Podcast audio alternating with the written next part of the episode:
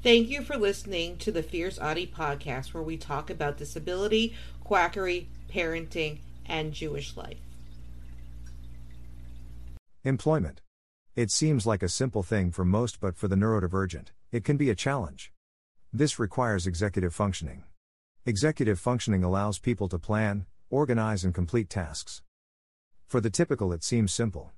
You have a to do list, you get it done and go on to the next one. For people like myself, it's no easy task. You need help. My first job was great. I was a cashier at a grocery store.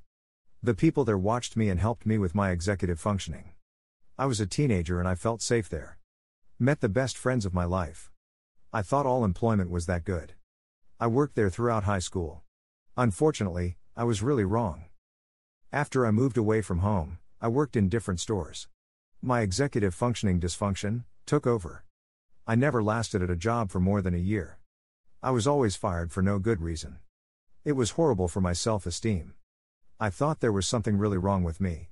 I usually tried to work in stores, because that was what I was comfortable with. When my husband and I were living together, he suggested doing something different. So we went into the security field. At first, it was great. I did different things. I was helping shipping out different tractor trailers. I did the paperwork before the truck drivers took their load. Met a lot of different people. Then I was allowed to go on the computer system. That is when it went wrong. I found out I am dyslexic and I read a lot of the numbers wrong. The manager came and took me off the schedule. After working for different companies, it was no use. It was the same when I was working for different veterinary hospitals. I was yelled at for making lists. I needed to get over my quirks. It was depressing. Working for different people was a cause of major stress. Then my husband had an idea of starting my own pet care company. It was the best thing I ever did.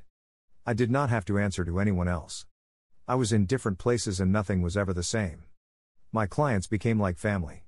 One even gave us some gas for a generator when we were without power for eight days after Hurricane Irma. After I was doing this for a while, then I learned that I am autistic and this was not my fault. A lot of times autistics do better when they work for themselves. When you are stressed out about your job, Please remember this. You were born to be the boss. When you find a field that you are passionate about, run with it. You will be glad you did. Don't forget to subscribe or follow on Spotify, Apple Podcasts, Facebook, Twitter, YouTube, and Instagram. Keep on speaking your truth and never let your flame burn out. Thank you for listening.